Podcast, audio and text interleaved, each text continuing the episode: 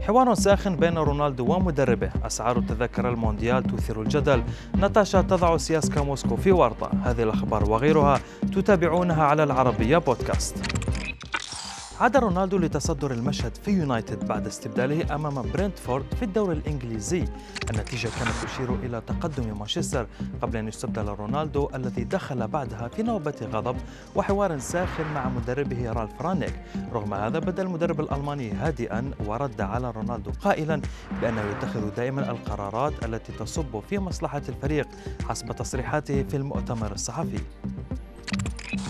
وفي أخبار نادي مانشستر أيضا تم تسريب قميص الفريق للموسم المقبل والذي يشبه إلى حد كبير. قميص الفريق موسم 93 94 الزي المسرب حاز على إعجاب واستحسان جماهير النادي خاصة وأنه يذكرهم بأسطورة النادي إيريك كانتونا كما حقق يونايتد في ذلك الموسم ثنائية الدوري والكأس. كشف الاتحاد الدولي لكرة القدم عن أسعار تذاكر المباراة النهائية للمونديال المقبل والتي شهدت ارتفاعا بنسبة 46% مقارنة بسعر تذكرة نهائي مونديال روسيا وبلغ سعر تذكرة النهائي نحو 1000 يورو مقابل 1200 يورو لنهائي نسخة 2018 نادي سياسكا موسكو أراد إضافة بعض الإثارة لدى إعلانها التعاقد مع اللاعب يوسف يازيتشي.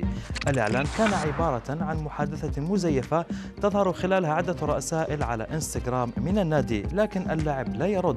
في النهاية أجاب اللاعب التركي على رسالة كتب فيها يوسف إنها روسيا ولدينا الكثير من الفتيات. بالتأكيد النادي اعتذر بعد أن تلقى وابلا من الانتقادات كما صنف هذا الإعلان على أنه الأسوأ من نوعه.